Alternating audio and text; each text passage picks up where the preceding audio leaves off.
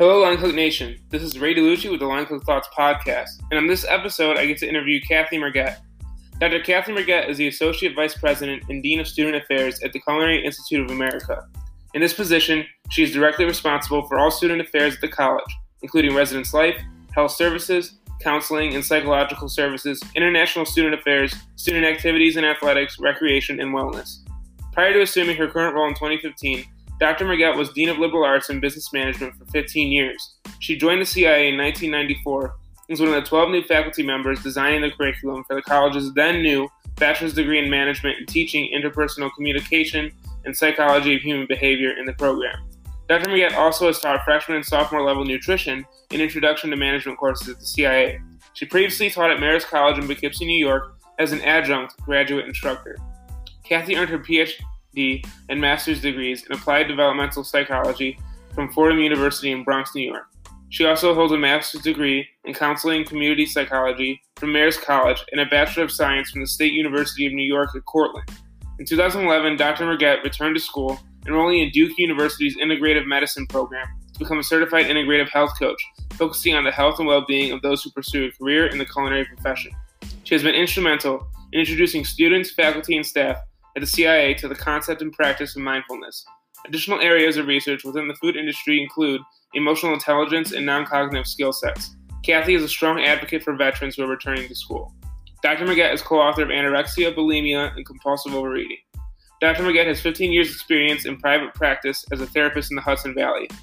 Kathy Merget is a New York State Chair for the American Council on Ed- Education Women's Network. She has served as Associate State Chair, Regional Coordinator, and Institutional Representative for the Mid Hudson Association of Women in Higher Education, and is a founding member of the CIA's Women in Leadership Group. She is also on the board of directors for Vassar Brothers Medical Center in Poughkeepsie, New York. Kathy lives in Highland, New York with her husband Dennis. They have four sons.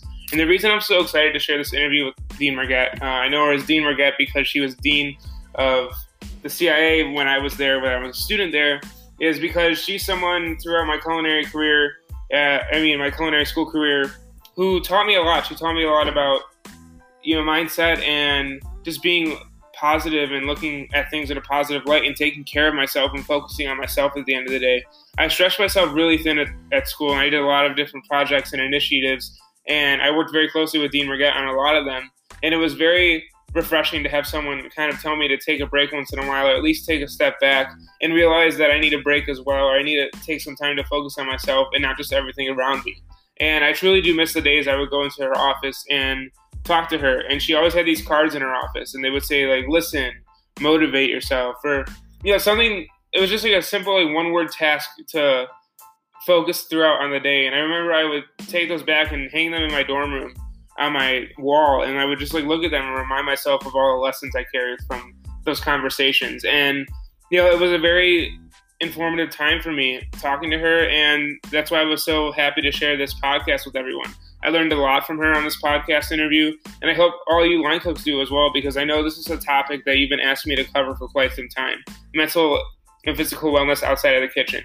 And I couldn't think of anyone more more suited to talk about it than her because she's someone who helped me kind of get my life together outside of the kitchen in terms of mise en place and you know being really well prepared for life. And i thank her for that. And i just feel like sharing that information with the rest of you could help you greatly.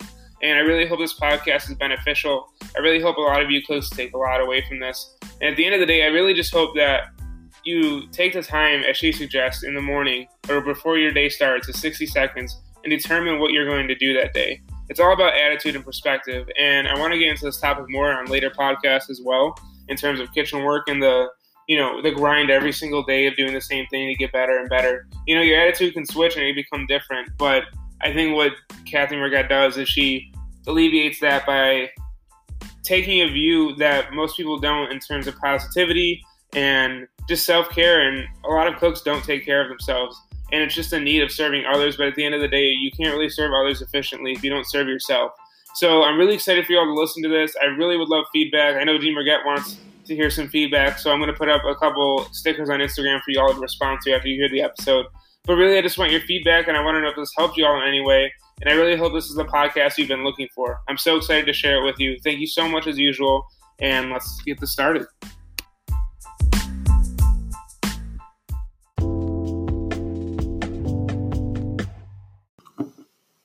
How's it going, Dean Merget? I'm very well. It's great to see you again. So, for people who don't know who um, you are, obviously, you were someone for me who was very, you were a role model at school. You were someone who I looked up to a lot. Uh, Dean Merget helped me a lot when I was on student government. So, I'm at the Culinary Institute of America right now, and I just graduated in July. And basically, my time spent there, I was on student government, helping do everything from start a community garden to help with allergen committees. And Dean Merget and I would meet every two weeks, I think. And before every meeting, she would have me grab a card. She has cards here on her table now. One I'm looking at says "Listen," and it would just kind of be like a message or a, something to remind yourself later in the day. And she would always ask how I was doing, and she was very interested in my well-being and very interested in you know what I'm doing day to day. So I really wanted to have her on to talk about you know wellness outside of the kitchen. She's well, she'll get into what she does at the CIA, but um, yeah, I think it'll be very valuable for the young cooks out there and just cooks in general to listen. So if you just want to introduce yourself and kind of explain what you're doing now. Sure, and thank you, Ray. Um, so, as Ray said, I'm Kathy Merget, and I am currently the Associate Vice President and Dean of Student Affairs, and uh, been at the Culinary for 25 years. There were 12 of us that were hired back in 1994 uh, to write curriculum for the incoming bachelor's program that we started in professional studies and uh, taught for about five years, then became dean for liberal arts and uh, business management in education. And then just four years ago, was able to get a great opportunity to come down and, and run the Division of Student Affairs. And uh, for me, you know, it kind of equates to being the proud mama of about uh, 2,200 kids. um, and so uh, it's it's great to be able to give back in a different way.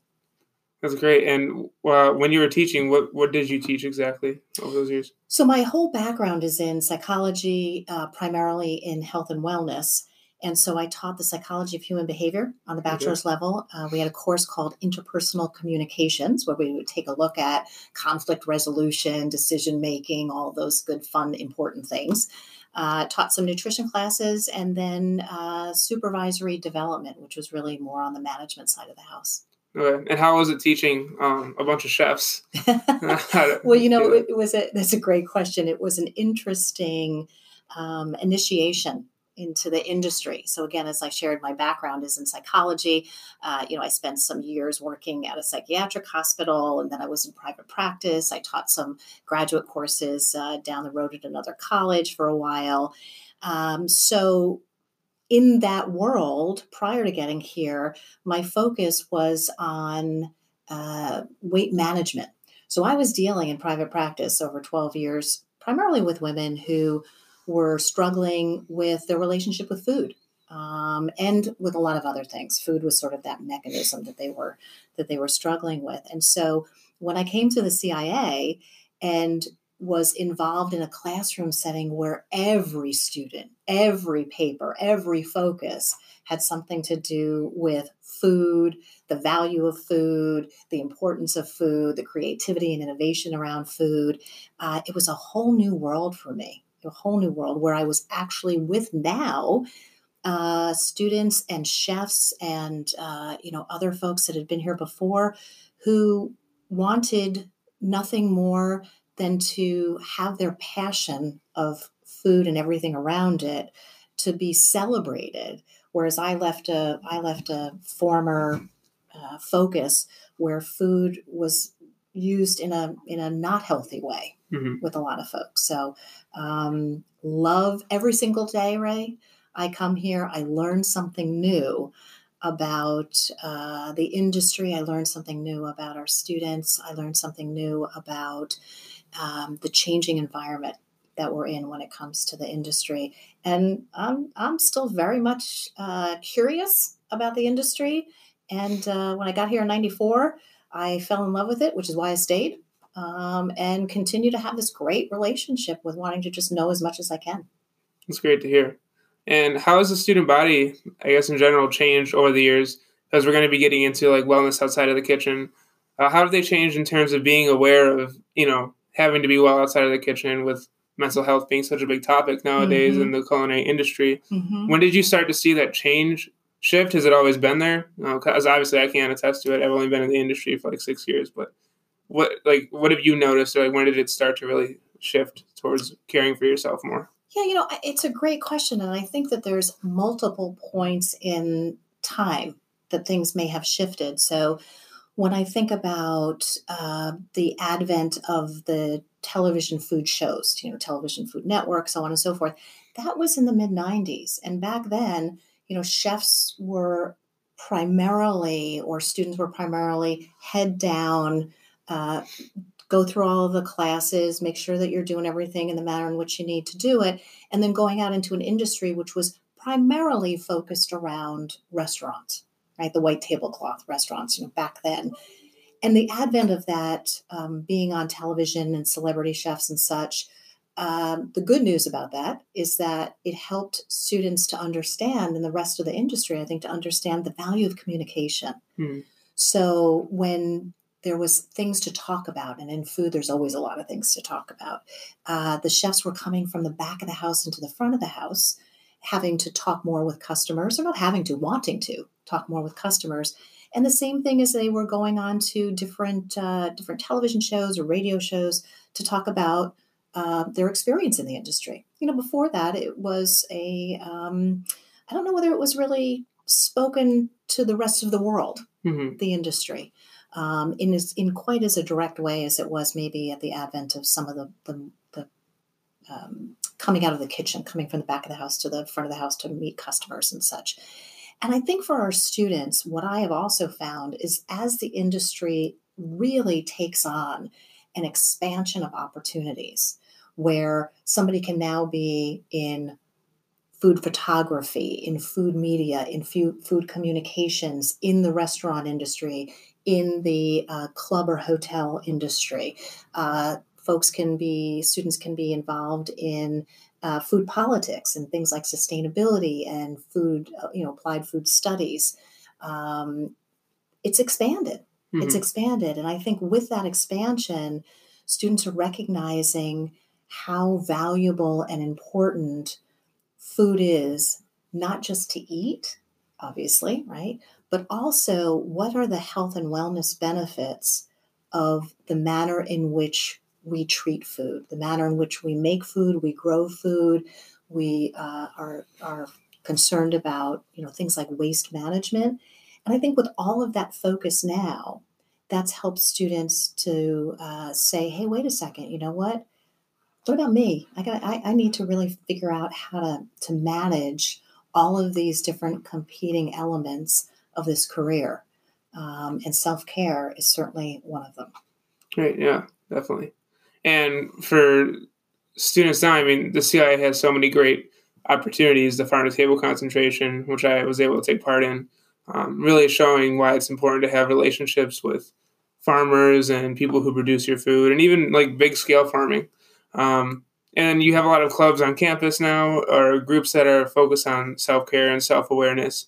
Uh, where do you see like do you ever see the curriculum take, taking on more self care type, I guess, classes or you know, like you were saying, like psychology mm-hmm. for bachelor's degrees. What about like associate's degrees? Like, mm-hmm. how does how, is that going to tie into anything in the future in like the next five to ten years? Yeah, it's already happening. Okay. So things like professionalism and life skills class, which is a first semester uh, course in which it's really about acclimating to uh, refocusing on yourself, reflecting on the value and importance of where you are in your life at the moment and what you can do to take care of yourself. So uh, there is always conversations about self care okay. uh, in those classes. So that's that's one element. We have a great partnership with Harvard School of Public Health, where we are uh, an initiative has been Menus of Change. And Menus of Change is uh, built not just around food, but around things like sustainabilities and waste management that helps to understand the value and importance of how we take care of ourselves. So there's a fantastic infographic on menus of change. It's got 24 guiding principles. Mm-hmm. And they're things that are common sense, but for many folks, they're not common practice. So, you know, can we um, potentially eat less red meat more often yeah. um, as one thing can we have um, our can we pay attention to how we move to legumes and grains as our primary focus on the plate mm-hmm. And that gets now taught throughout the curriculum in a variety of different ways. It also is uh, co curricular in nature, and that's one of the things that you got to experience. Things like the Allergy Awareness Committee. We recognize now in the United States for sure that there's an increase in different levels of allergens that are coming out um, through through each individual, and so part of the wellness component is getting together and saying, you know what, there's some allergy issues. There's you know um, eight primary top allergens that are food related. What do we need to know about them? How do we need to teach students? What are students asking about them? How do we help students that are coming into the culinary industry that are going to be managing food or ingesting food, uh, and they may have allergies? Mm. Uh, you know, they may be they may have some of those top allergens. So, uh, as an example, it was a joint effort co-curricularly between students and education and student affairs to create an allergen awareness committee. Uh, and it was multi-dimensional and very successful. So now, as an example, right, students come into our school, and if they have allergies, they meet with somebody in health services for some more health education mm-hmm. on how we manage business here. Uh, and they will sign a contract um, to say, you know what, I value myself enough uh, and and want to make sure that I follow all the protocol that I need to to not get into any kind of difficulties regarding my allergies. And so that is backed up with uh, information that we now post about food allergies, making sure that the students and certainly the chefs are communicating out if foods are made with certain things. Mm-hmm. So to go back to the sort of the original question on on you know how is it woven through, we have we have upped the awareness component on self-care in general meaning that we talk about it all the time. And you know, the example that you gave about coming into the office and seeing my cards on my desk, which are simple intentions for the day. Mm-hmm. Um, you know, today I will, and you saw the card that said listen. Mm-hmm. So the reminders that we can help students and everybody, frankly, this is an equal opportunity, um, build into the day to day mindfulness that uh, gets uh, brought to the table in their day anybody's day is really in, it's invaluable. Okay. And I asked you if there was a time where you started to notice the want for. Uh, was there like CIA in particular? Was there like a benchmark time or like a year where you like you or like clicked for you like okay like we have to start implementing this? Like were there like students who were really needed in need of it, or was it just something over time that just generated, or was there like a moment in time where it was like all right like students need to be talked to more about like taking care of themselves and really just understanding what it means to take care of everything. Yeah, I think it's multi. Uh, there's multi variables that go into that whole question, because I think that the CIA has been thinking and talking about health related uh, components of food, value of food. Uh, as you know, we've got cuisines of the Mediterranean. Mm-hmm. Beautiful opportunity to learn more about um, some of the health benefits of food. So I think for for students, um, generationally, there's more focus on wellness. We're seeing increases in obesity and diabetes and um, heart related diseases that we can't ignore, mm-hmm. right? And so, what's our role as an educational institution to say we we're, we're doing things around this issue. So I'm not sure whether there was a specific point in time. I think it has really um, organically grown as a very steady topic of conversation and action here uh, because the world's ready for it. Mm-hmm. Uh, we're talking much more about things like farm to table or sustainability or waste management. Uh, we're taking a look at the value of food plays in medicinal ways. So, when it comes to our um, integrative medicine approach. So, as an example, in 2011, and frankly, I've been fascinated with this topic since I got here. um, when I first started, there was a fruit basket in Farquharson Hall.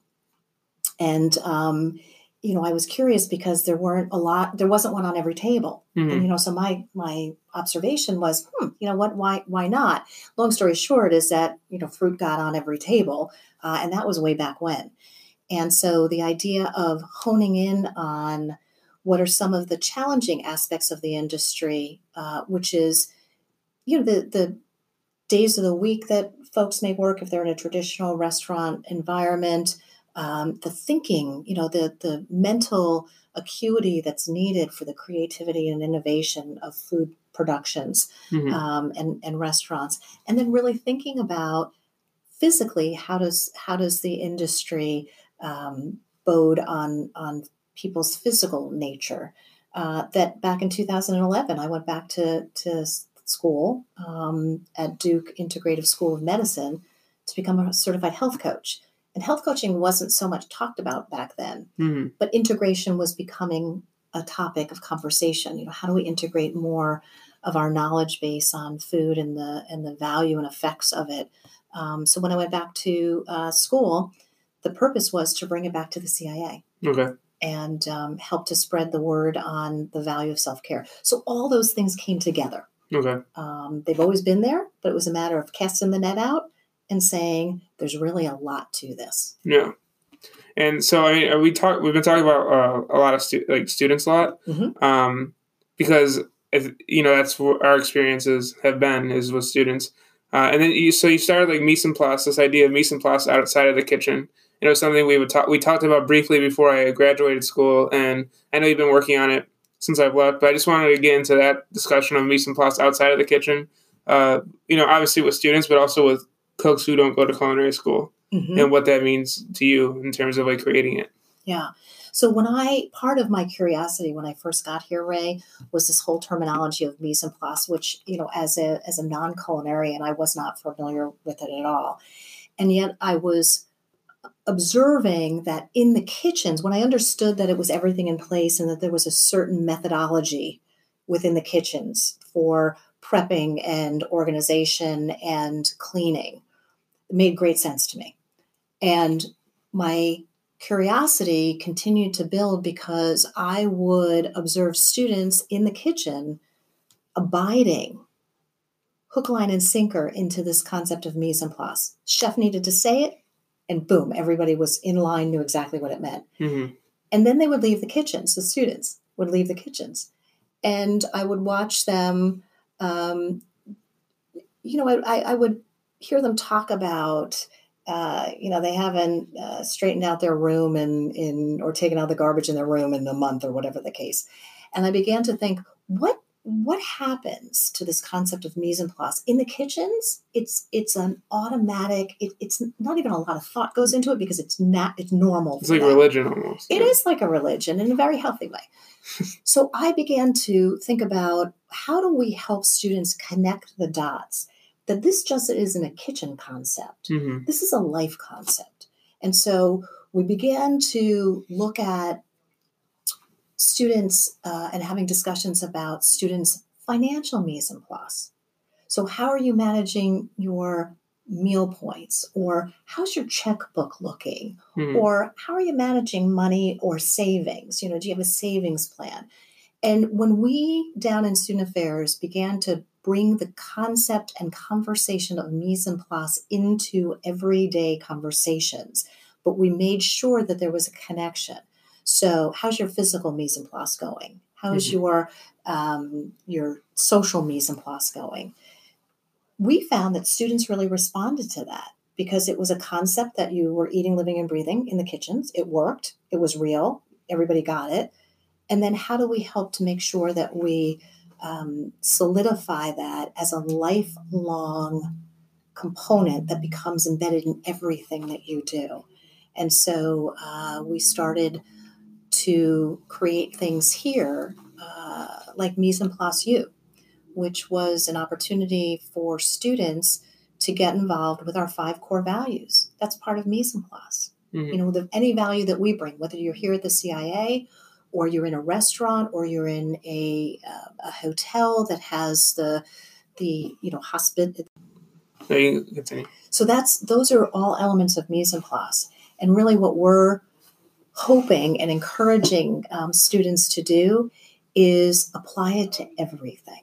Okay. Apply the mise en place to everything because they've got lots of understanding that whether you're in the kitchen at the CIA or you're in a kitchen in a restaurant or you're in other areas of your life, mise en place is equal opportunity. Okay.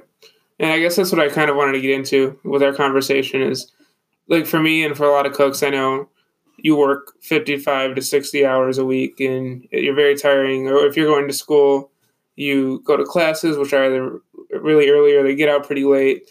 And you also, if you're in clubs or you're on a student government board, like there's a lot going on with that. Mm-hmm. And so, in my experience uh, through school and working until probably a couple months ago, um, it was always like I'm working really hard at school and then I'm working really hard outside of work, or if I would get done with work, like working in the industry, when I get home, I wouldn't really do anything for myself. I wouldn't go to the gym. Um, I wouldn't really focus on eating well because I put so much effort into work that when I got out of work, I just like mentally I was like done. I could do more, and I've been able to do more in the last couple months. Um, but at that point, I was like, you know, this is like really tough for me. And when I went to culinary school, from starting from start to finish, I gained uh, seventy pounds.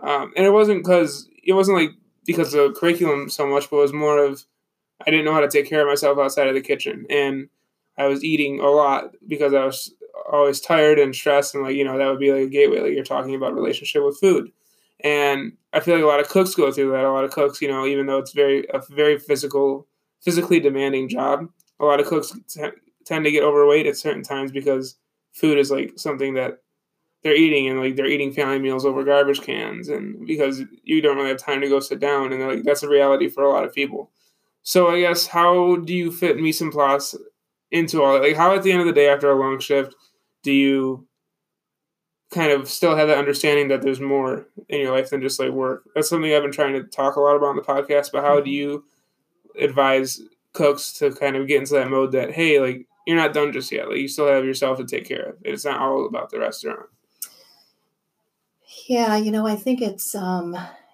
so much of this is repetition. Mm-hmm. So everybody learns, um, certainly here, the repetition in the classrooms. Okay. It's repetition of practice. So mise en place, when you were talking, and it was interesting the way that you were talking about how you connected these different things, and that was leading up to some of your um, non-focus on your own self-care. Um, but mise en place is a habit, it's a value, and it's something that doesn't stop or start. Mm-hmm. And so oftentimes, um, you know, people will feel like, okay, I'm at work now. Sorry, I'm at work now. Um, here's what I need to focus on. And I'd like to challenge people with that. I'd, I'd like to really suggest that mise en place is a mindset.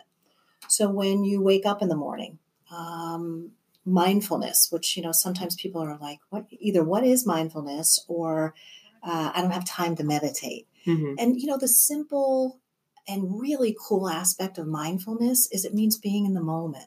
So really being aware of what is going on with you, what's going on with your head, and then the concept of mise en place comes in beautifully because you know how to organize in the kitchen. Mm-hmm. And so I would challenge people to think about how do you organize that in your head yeah. for your day?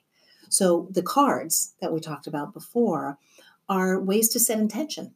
So one of the things that I coach on is when somebody gets up in the morning is to instead of heading straight for the coffee or straight for the whatever, uh, just take literally 60 seconds, 60 seconds out of her day hmm. to say, you know what, today I will, whatever that may be. Today I will listen. Today I will give back. Today I will um, live in the solution.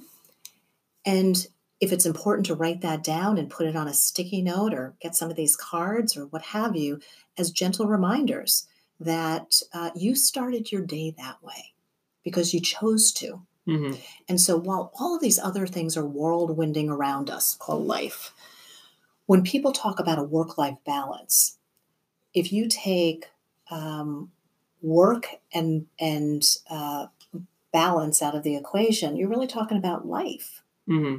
And so we choose as humans we prioritize what we feel is the most important. And that can shift from day to day. But for most for most people, they'll they'll say, you know, work for me right now in the next couple of years of my life, work is going to be the most valuable and important important piece. And I challenge people to really think about the philosophy of when you're on an airplane and they say, if for some reason we run into cabin pressure issues, uh, make sure that you put your oxygen mask on before you put it on the person person next to you or a child if you're with them. And that kind of goes against um, uh, what we think about, especially when it comes to young kids. Our first inclination is make sure that the the, the, the student is okay, make sure that the the uh, little kid may be okay, or the the elderly person, whomever.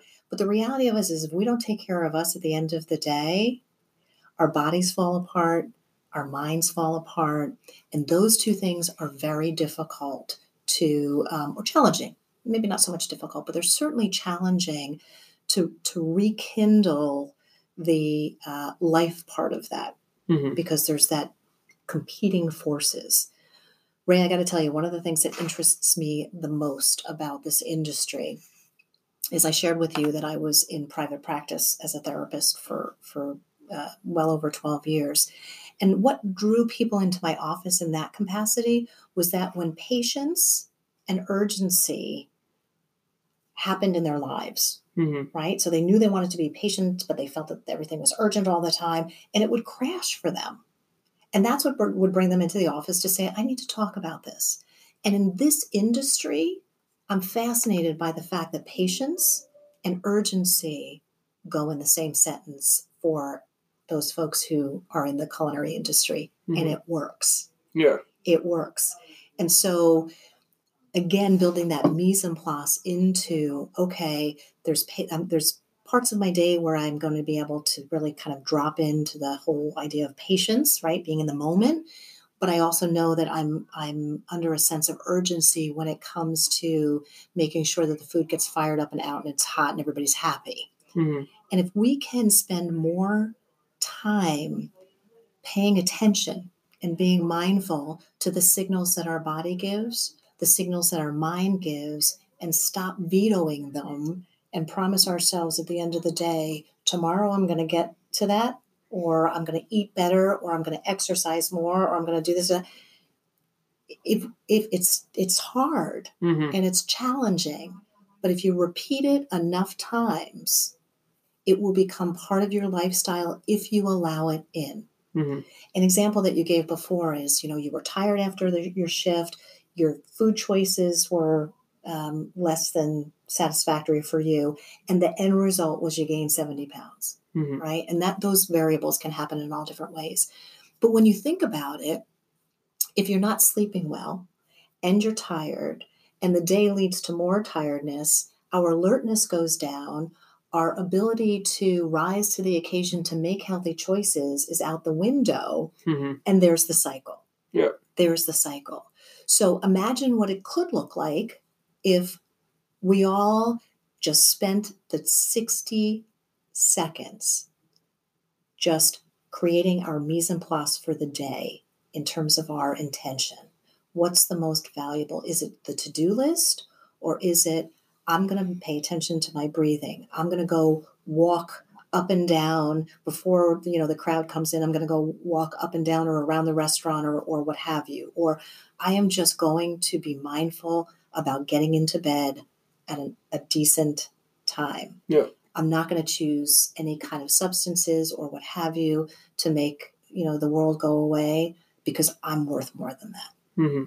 common sense not often common practice. Definitely yeah.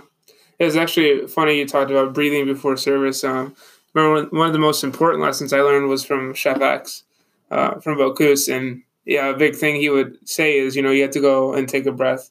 Uh, I remember one time I was cooking still during family meal, and he was, got upset with me. He was like, you know, go go sit down for 15 minutes and like go eat and collect yourself because you need that break before or after prep and before service. Um, that was important. But um, uh, in a sense, like what I learned from you is I don't know if I told you this, but like once I graduated, I knew there like like I needed to make a change. So this past fall, I was working, but I was throughout the last two and a half years, I was always like, I'll eat better, you know, tomorrow, in a sense, and I always like, you know, start working out tomorrow, and I never got to it. But then this last fall, like after talking with you uh, before graduation about like mise en place and what you had planned, I was like, you know, I really want to be an example and a leader in the industry. I have to like step up my game in terms of like what I'm, how I'm taking care of myself. And with you know Chef Bourdain passing, is like I really need to focus on myself and how I'm doing as well as like the kitchen, and it went hand in hand with exercising regularly and going to bed at a better hour and through all and eating like way better than I ever have. And you know, I dropped 63 pounds. So we're almost back to proud of you. Thank you. Um, the biggest thing that you brought up that you know I didn't mention in my example was sleep. Um, when I I managed to get eight hours of sleep a night, and I work you know a lot, and I do the podcast and the Instagram, but I'm still able to get those eight hours. And sleep has been like a very valuable tool for me because it lets me go through the rest of the day um, like you said, clear minded. And do you think sleep is a very underrated thing that chefs take for granted? Because it's almost a badge of honor in our industry to not sleep and to go into work shifts like with only four hours of sleep and you went out partying last night or you just worked late and then you're in the next day early. And they were and cooks like think it's cool and like they're proud of it. And you know, I've been there too. But how underrated do you think sleep is to the equation? You know, I think that sleep um, is underrated, and it's not just about the culinary industry or the food service industry. I think that we are in an environment now where, you know, working hard is equated to lack of self care. Mm-hmm. So um, there are multiple volumes of research about how sleep affects us. And when we get less than we need, what begins to happen is our body starts to, to trick itself into thinking that um, we can manage the same way with acuity and alertness as we could um, when we got a really good night's sleep. And um, that's just not the case. It's, mm-hmm. it's not the case. I know that there are some people that may have, um, ha- have through a habit or it's just that their circadian rhythm is you know based on you know five or six hours versus the the seven to eight hours but i think it's very valuable to understand that when someone chooses to not sleep when they could sleep. Mm-hmm. um, how does that in the how does that at the end of the day help you move forward positively? Yeah. You know what happens things happen or or what have you. But again there's and this is this is not recent. There's age old studies that talk about you know especially if you're going to do traveling or what have you set a habit get your mise en place together if you can get into bed you know if you're off the shift of of working at five o'clock at night or 10 o'clock at night or three o'clock in the morning to create a schedule that really is consistent to allow your body to just um, I almost want to say heal from from the day's work. Mm-hmm. Uh, and sleep is restorative. Yeah. Sleep is about restoring uh, what happens, and our minds think better. We're clearer. Uh, we feel better. We can make healthy decisions. Uh, we may not be as tired. Um, all of those things that, that go into um, healthy self care and I, you know, I, again, I, I think that these are challenges that we need to talk a lot more about. And I think that we need to to, to challenge each other. I don't know if you're familiar, if you saw the ice bucket challenge, mm-hmm. right? So, so that was a sort of like a, a big flash thing that, that huge, went on, yeah. right? That was really pretty cool. And when I watched that in my world, you know, in my mise en place, I thought about, wow, that's great. Uh, what about you know, a, a, a, sleep challenge or a healthy eating challenge or an exercise challenge, and they happen. Mm-hmm. But these are the kinds of things that need to get built into our everyday thinking. Yes. We also, frankly, have to be kind to ourselves mm-hmm. um, because every day is going to be different. Yep. And so if we lock and load on I'm going to, you know, sleep this much and I'm going to eat this. about part of that may happen uh, a majority of the time, but there may be days where that just doesn't work. Mm-hmm. And you know what? That's okay. What's the next day look like? what's the mise en place for the next day? Yeah. And so when we talk about diets in January, right? January 1, everybody's got their their if it's dieting or they've got their new exercise plan. And by February, nobody's talking about them anymore Yeah. because it was unrealistic or it wasn't because it's not something that we just inject in. Uh, it's something that we value. And that's the mise en place part of it. We if we value mise en place and we value us, um, that just helps us to create an atmosphere where we're feeling really good and we're in a we're in the hospitality industry Mhm. right so when we feel good we we pass on positive energy to other people which builds into the experience that we want to create in the hospitality industry and that people feel good Mhm. and so the idea of that positive energy, the optimism, the grit, whatever we want to call it, uh, that can be contagious. And it's also connected with kindness. Mhm. It's really hard to be kind when you're cranky because you haven't eaten or you're cranky because you didn't get enough sleep. Yeah. And you all went in, we all went into this industry um, because we're passionate about food in one way or another, or Mhm. giving back to people, or being hospitable. And, um, you know, the other, uh, I think, ad- advice, if you will, that I would give is to to have people dial into the value of um, demanding kindness. Okay. Yeah, that's a definitely a topic I want to get into next. Is I guess the mental health aspect of it all. Mhm. And one thing I've noticed, I mean, I've been very fortunate to work for people who weren't really terrible to me, but a lot of cooks go through a lot of kitchens, and the chef, you know, isn't the best to them. Um, I was interviewing a chef, and he was saying how the, you know, he works for a well-known chef, and the chef called him a different name just because he didn't want to call him his own name. Like he just he couldn't, he didn't want to like t- take the time to remember that chef's name. Mhm. And for me, that's like you know, this is like if anything, remember his name. Like that's that's crazy that you think you're on such a high pedestal you can't call someone their name.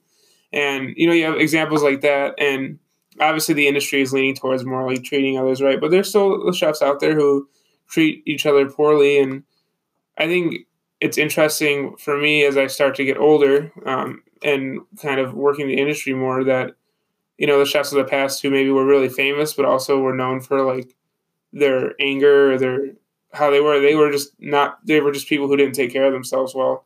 And you know, you see a lot of people. I mentioned Anthony Bourdain. Like for me, that that was like the big snap, I guess, of um do, really paying attention of how you take care of yourself. Uh, what do you like? What's your advice for a cook who's struggling with maybe you know depression, but maybe just like the the feeling of um, like a lot of cooks talk to me about it. Like they feel like they're in a rut, feel like they're not going anywhere. You know, they they want to have Michelin stars and they want to be on the world's 50 best list and they want James Beard's awards and they want their own cookbooks and they want their own you know eater article and they want all these different accolades and I know that's those aren't the right things to want but it's human nature to want to be recognized for your hard work. A lot of cooks don't get recognized for the hard work they do day in day out. That's kind of why I started this. So, what's your advice for a cook who's stuck in a rut, doesn't feel appreciated, appreciated, or they just don't feel like they're doing what they thought they would be doing right now?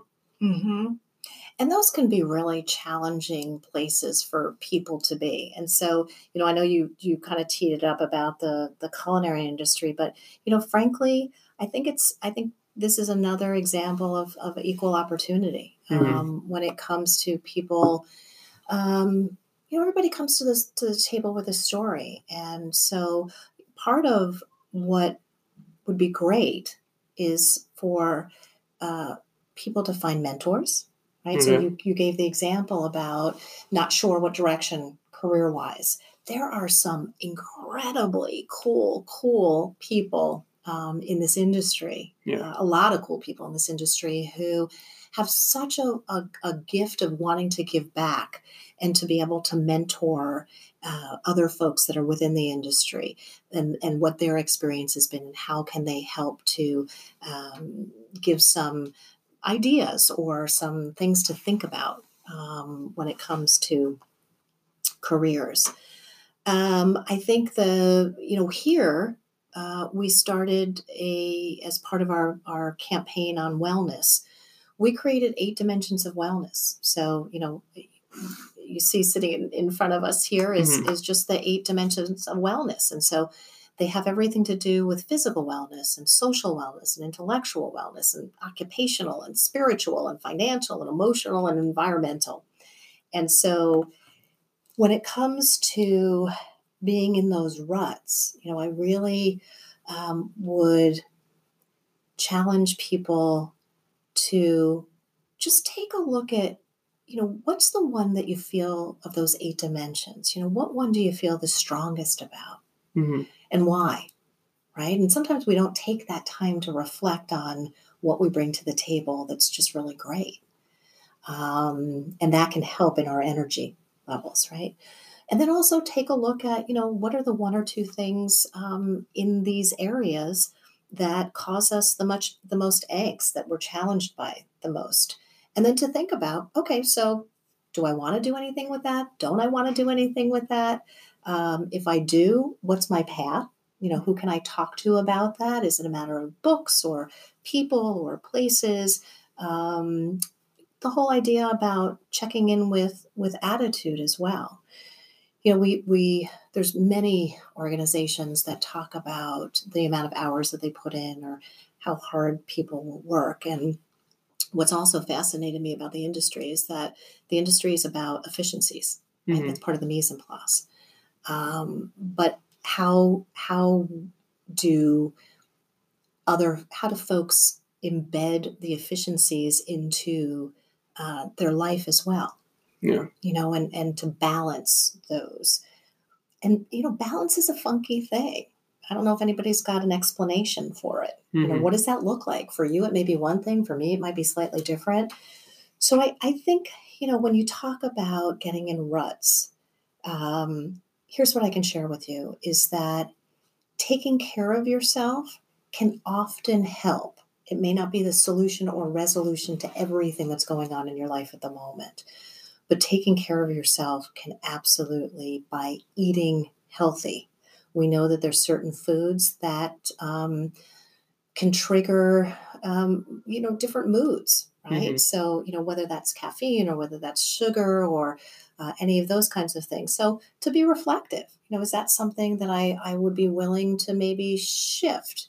And that's work. Yeah. Right? Definitely. So, when you think about the amount of work that people put in on a day, when it comes to our own health and wellness, um, that can feel like a lot of work.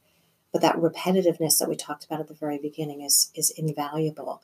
Um, I think exercise. There's lots of research that suggests exercise, and some of that can just be walking, literally. Um, but the exercise can help to elevate a lot of our energy levels inside. Mm-hmm. And again, it's not, I think today I'm going to walk for seven minutes and then not walk for another four months. You know, that that's just sort of unrealistic, yeah. frankly. And it doesn't mean that I've made a commitment that I'm going to walk four hours a day on top of my 14 hour day. Again, it's it's being kind to yourself. Um, but I think there are um, different situational factors. You know, sometimes people are going to have to just have some really important, authentic conversations, not just with themselves about where they're at, but um, with their mentors yeah. and with their coaches, um, with their um, sometimes with with the boss um, or the supervisor, in a in a manner of living in the solution, and that's hard too because sometimes when you get in a rut, you know, living in the solution isn't the first thing that you're thinking about. Mm. Um, you're thinking about this just stinks. Yeah. Um, but we have such a resilience um, within us um, to be able to think of ways to at least help ourselves. It doesn't mean that it's going to springboard us into, um, you know, no more worries or anxiety or concerns but we often feel and um, it, it feels as though we are really held hostage by those things. And um, there's some work that needs to get done. You know, mental health issues across the nation, uh, you know, especially for the young adults, is um, it's it's growing, it's increasing. Mm-hmm. And so, what do we do with that? we talk about it.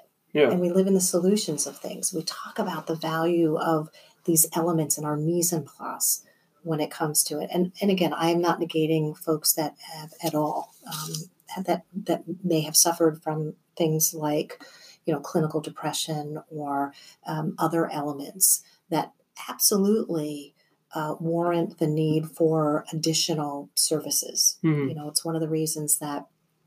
Uh, you know, and, and that's not something that um, that we, we need to continue. Let me rephrase that. We really need to continue to um, reduce the stigma that goes along with feeling overwhelmed or depression or anxiety and not minimize them in any way, but just recognize that those things are very real and how can we help to bring things that comes along with our own self-care asking for help uh, being able to look at things a little bit differently um, how can that all come together and how can we support one another how can we support one another Mhm. when it comes to that Yeah, that's support has been a big thing, especially when you're like a leader of people. Um, you know, like you say we have to talk about it more, we have to communicate more. And a big thing I've noticed is like people talk about it, but then there's like the moments where you actually have to execute. I think that's where the most important aspects of it lies. So, for example, like a cook needs a day off. Say you're like a chef in a Michelin kitchen, and a cook needs a day off because they're feeling overwhelmed and like their mental health, they're not okay a spot mentally as a chef, like, are you going to make the call and be like, okay, you can have that when that person's really needed, or are you just going to try to, you know, be like, I need you to work today. Like, I'm sorry. Like, what, you know what I mean? I think change the industry. To change the industry, you have to be the chef that's like, all right, I get it. But yeah, you being here is very important, but you being okay is more important. And I think those are the steps we need to take to kind of evolve what the industry is becoming. And I think a lot of chefs won't accept that at first. Like, are you crazy? Like, you're not going to work because of you know you not you feeling like overwhelmed like i feel overwhelmed all the time but i think if there's more of an understanding mm-hmm. in that i think that's kind of the next step because i hear everyone like talk about it but like what are we actually doing to implement it i guess? So and you're doing it by helping students. I'm sorry i'm not, I'm, I'm more talking about like in the Mhm. industry like kind of getting through that barrier. I think that there's um I think that there's a general a general shift um, in certainly the the hospitality industry, and I think what I'm observing is it's it's kind of going back to the the philosophy of what the hospitality and food services food service industry is about, and that is that people that get into this industry are in here because they love it Mhm. they are passionate about it. And so when that passion and that love uh, begins to uh, work in ways that are not um, helpful, right? Um, that's a that's a really important time for every all of us to take a step back and say, wait a second, you know what? Let me let me reflect on how I'm doing business Mhm. um, and what value do I put on self care? Okay. And that it's got to start from there um, because the, the, it's not gonna it's not gonna be mandated that everybody demand kindness, and it's not going to be mandated that you know every uh, person in the industry is going to uh, you know give every day off that is requested. Right? Um, the world doesn't work that way. No. But the reality of it is is how what is the you gave the example of of um, chef x starting a class or reminding throughout class to breathe Mhm. right the breathing helps you to just refocus yeah those simple kinds of elements that we can help to impart in the industry here all over. Imagine what the industry could look like as one example if that was an that was a um, an intentional way for folks within the kitchen. Hmm equal opportunity. So if i'm standing next to you on the line and i'm feeling you just get heated and not because it's hot in the kitchen but because something's going on you know when I, i'm watching you uh, you know tense up or you know the, the urgency is getting the best of you. Hmm uh, how cool would it be if everybody was on the same page and uh, if i was standing next to you to say hey ray breathe. Uh, we've got to start to think about ways that we can do that that's not off-putting mm-hmm. that is not going to you know necessarily mandate as i shared before that everybody has to do it or, or whatever the case is but that's how these habits begin mm-hmm. and it's through conversation so even though the conversation may not feel like it's the action step you know to come up with if i would i share with students all the time you know when when you're in a situation here um, what's the solution look like for you at the moment healthy solution positive solution energy driven solution look like for you in the moment and sometimes it's just saying to the other person hey when you do that that just really gets to me mm. um, or it may be them saying i just got to go walk up and down for a few minutes okay yeah um, hmm. those are the steps we can take there are there are lots of steps we can take the issue is our willingness to take them on okay. and pass them on. Okay. Awesome. And then I guess the the last uh, bit because you know you're talking about breathing and just relaxing, looking more towards long term. Like I, I, was talking about earlier, how cooks want the accolades, they want their stars. I mean, like I'd be lying if I said there wasn't a part of me that wants, you know, at least some recognition. You know, I think it's important to recognize the people who change the industry. Um, but for me, when I was in school, my first two years was I want to be a Michelin star chef. Like I got here not knowing who Thomas Keller was and learning who he was and learning the prestige of everything. And I think it's very admirable to want to do food on that level. Um, but then once I got into bachelor, starting to realize, you know, I want my impact to be more on like a social type change, whatever that would be at the time, which is now hopefully going to be this. But what do you, what I guess what are your, not even your advice, but what are your thoughts on cooks who want the stars, want the not even the fame, but just like the prestige that comes with knowing that you've made it. Because I feel like a lot of cooks feel like if in order to know that they made it, they need to get stars. And for me, coming from Buffalo, coming from a low income family, we're never gonna have, you know, I never say never, but we're not gonna have Michelin guide there for a while, if they ever come. So like for people cooks who are in areas who can't even get that, what should their goals kind of be focused on? I mean, not like specifically, but in general, like I feel like your industry just the goals are wrong for a lot of people and what they're out to do. And I think in part of self care, a lot of people are going to be like, why can't I aspire to be a Michelin star chef? And you can, but like, what are what what do you what are your thoughts on it? I guess cooks just chasing all of that.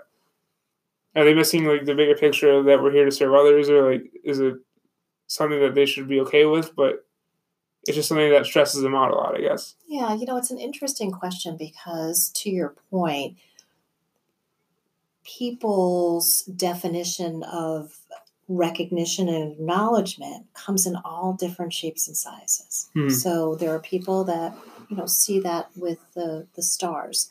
There are people that um, want to hear from the diners that are in their establishment. That was the best meal I ever had and that's satisfying for them. So I don't think that there is absolutely a one size fits all for for something like those those accolades.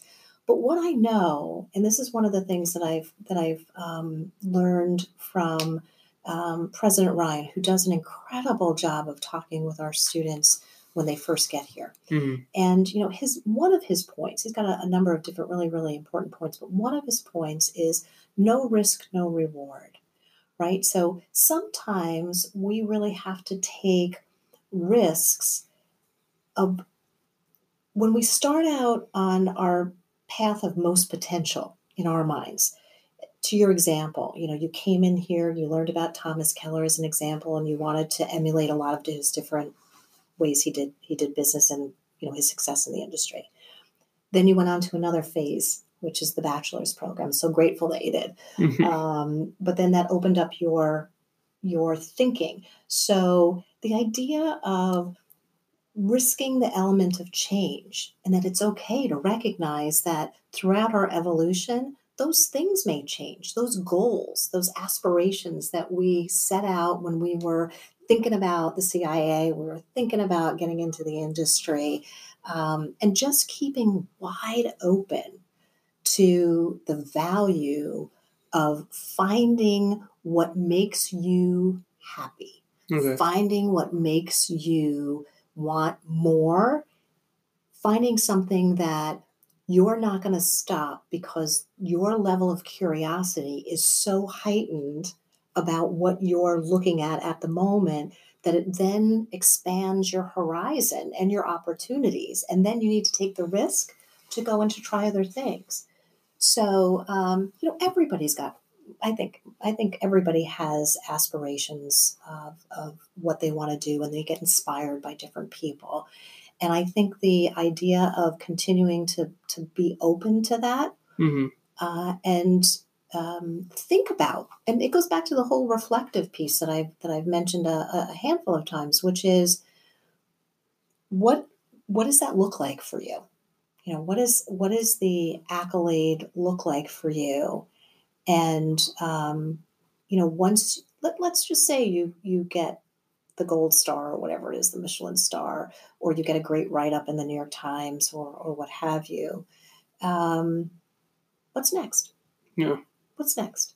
So the to you know, Dr. Ryan also does a, a great um, part of his presentation, which is talking about think big. You know, think big because we're on a, we choose to be on a path of most potential, mm-hmm. right? And that's about us. That's about what does most potential look like for us. How many times I just had a student in here yesterday who was talking about how she's running for SGA, for, for a position in SGA. And a, a number of folks that are already on SGA have come to her and said, gosh, you know what? We think you should put your hat in the in the ring to run because here's all the the things that we've seen and watched you do. And you know, her response was, I wish I could see that. Mm-hmm. I see some of that, but gosh, you know, these people come to me, they they say, My gosh, you've done X, Y, and Z. I wish I could feel that. And part of that is that mindset. It's not easy. No. But part of that is that mindset. So, what is it that's most valuable and most important? And the way that life seems to work for most people is that we go through different components within life that bring us different joys and different heartaches, frankly. Uh, and that becomes who we are, right? Mm-hmm. And we find our place within that because we're on the path of most potential. And we may find ourselves reflecting and redefining and getting more curious about something else, which leads to something else, which then goes into something else. Um, you know, I, I remember I remember my father, who was a blue collar worker in uh, sheet metal and heating and air conditioning, and I was very fastidious about when I was in my twenties. I would take out my yellow lined pad of paper, my legal pad of paper, and uh, I wanted to um, I wanted to map out, you know, by the time I'm 25 and by the time I'm 27 and by the time I'm 30, and I would craft out all of these goals. And, and on the one hand, it was great because I could drive myself towards those things. But I remember one time I had a goal of, of buying a townhouse, you know, by the time I was 27 or something along those lines. And I drove my father out of his mind because my father was very practical a lot of common sense. So I would get on the phone with him because he was a big fan. And I'd get on the phone with him and I'd say, okay, dad, here's, here's what I'm going to do. Um, I figured it out this way. Boom, boom, boom, boom, boom. And he'd say, okay, that sounds great. Just do it. And then I'd say, but you know what? I, I took this fee out and put that fee in and I'm pretty close to it. He said, oh, you know, Kathleen, that sounds great. And at the end of the conversation about this, he said, can I just make one recommendation? So, you know, I was a huge fan. I, I adored my father and I said, and he said to me, um, "Can you just walk away from that yellow pad? Can you just put it down? And can you just, if you if you think you can do this and you've already done your homework, go out and test it. Take that risk. Take that risk." And um, I think that that's a really important thing, and it's scary for a lot of people because we're at different points in, in different points of our lives. Things mm-hmm. matter. Priorities change. Things matter differently. So is that, you know, how do we how do we continue to grow? And that to me is the best gift is being open-minded to people, places, and things and to give back and to grow. Thank you. Thank you for sharing that. Uh, and I guess my second to last question would be um, what have you learned the most from your years being around culinary students, everyone from, you know, people like me who were just always had some advice to get, or you know, always just working on something to students who, you know, were very talented in the kitchen and very ahead of their time. Maybe like you've you've probably seen a lot of amazing people come through the school. What have you learned the most from them? I have learned so much actually from the students, which is, um, you know, why I jumped at the opportunity to come down to student affairs to, you know, really get on the, the, the campus experience side of the house as well, kind of build that out. Um, my gosh, I'm not sure if I know where to begin. Um, you know, I've learned about students' passion for for for hospitality, for food service, for the earth, for sustainability, for preparation, for mise en place, all of those kinds of, of elements. What fascinated me when I first got here was I was used to um, uh, more of the higher education where you'd come in as a freshman and you'd take all the general ed classes and then you could decide on your major when you got to your junior year. And here we have an inverted model. You all came in knowing that you wanted to go into some segment of the industry. Mm-hmm. And I used to always think to myself, how cool is that? Because you stuck with it, you knew, you were focused, you were driven, and there's so much to know about this industry that you all were just really soaking it all up and soaking it all in to then think about how you were going to make a difference as the next succession to the industry. And I get jazzed up by that stuff. I mean, just really, I, I every day get jazzed up by the passion and the love that you all have for the industry and, and for um, giving back and for everything, you know, food and earth related. So that's one thing. I've never seen that. I've never seen that wane here at all. Every group of students comes in bringing the same passion with them, which is really cool. Um, I've also, I think, you know, one of the things I shared before, which um, I intrigues me every single day, is this whole patience and urgency in the same sentence. Mm-hmm. Because for the rest of the world, that oftentimes, like I shared with you, crashes in our heads and, you know, can get us all confused. For you all, there's a there's a very, very synergistic balance between those two things. Um, and so, you know, where my sights get to is, wow, there's something to that. Mise en place, as you know, that was probably one of my my greatest uh, my greatest finds here was the whole concept of mise en place and how that really helps.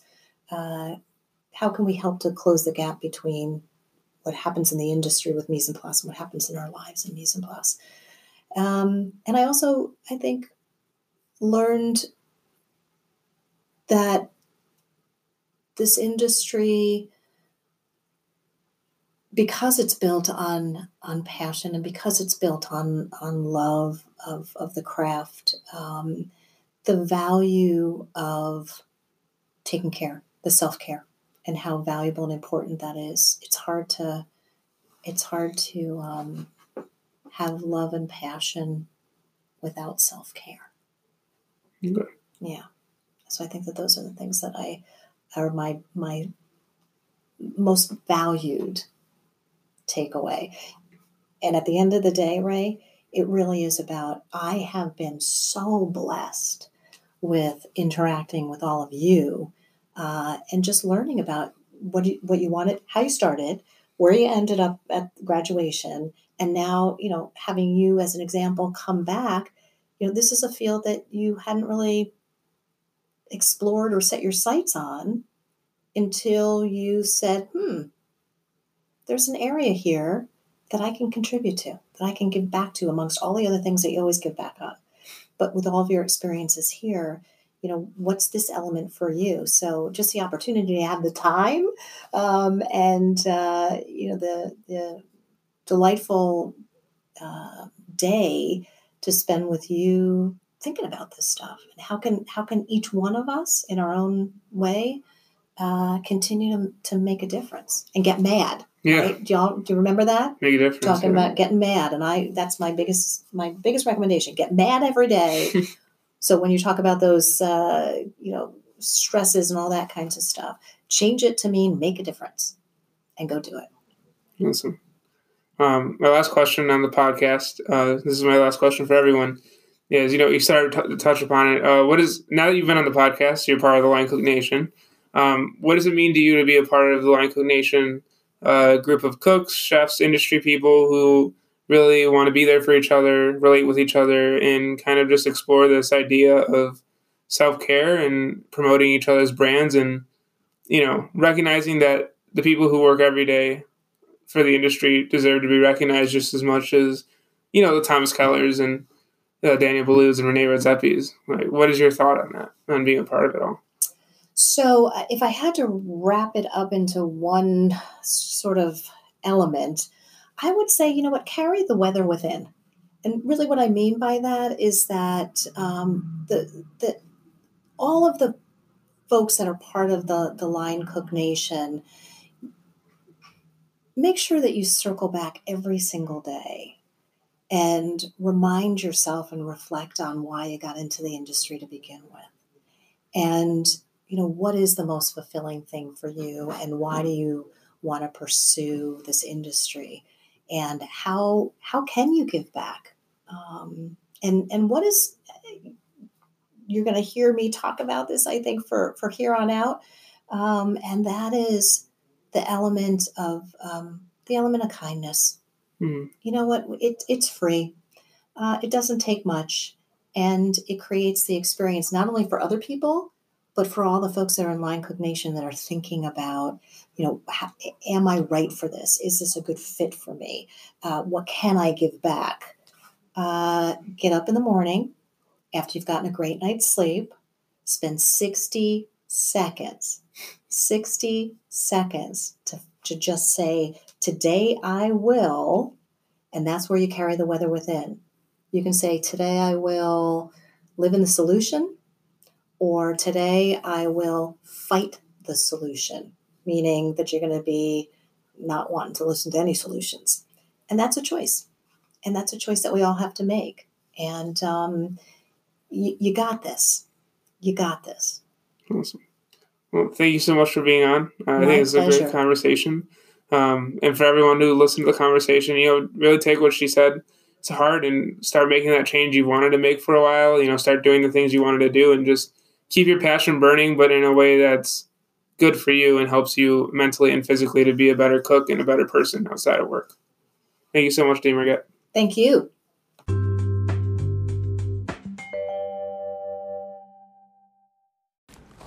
So there you have it, the interview with Dean Merget. I hope you all enjoyed and look forward to hearing what you have to say. Please share your thoughts on the episode and just take care of yourself, cooks.